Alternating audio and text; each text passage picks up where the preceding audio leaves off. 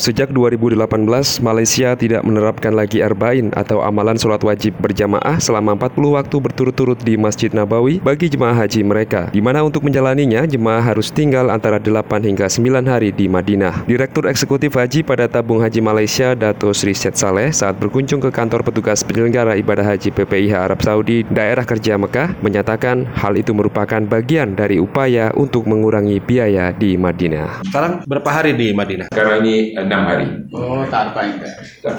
Enam hari ya, enam hari lima malam. Lima malam. Kita telah mula dah 18. Kalau dulu ada uh, dulu ya. Ada. Oh, fatwanya sudah hilang. Ada. Tapi sudah lama tidak ada dimasukkan dalam uh, buku panduan tidak ada. Alhamdulillah saya rasa dia di- diterima baik, tidak ada yang yang uh, komplain, komplain. semua comply. Tidak yang apa tanya balik lah. Ya, teguh eh. Pasal mula kita buat pun tidak ada yang membangkang. InsyaAllah uh, sudah ya, di, di, dijalankan uh, sejak tahun 2018. Jadi tidak ada lagi masalah itu. Ini juga sebagai satu usaha untuk kita mengurangkan kos di Madinah. Betul. Ya. Enam hari di Madinah, berarti sisa hari di Makkah.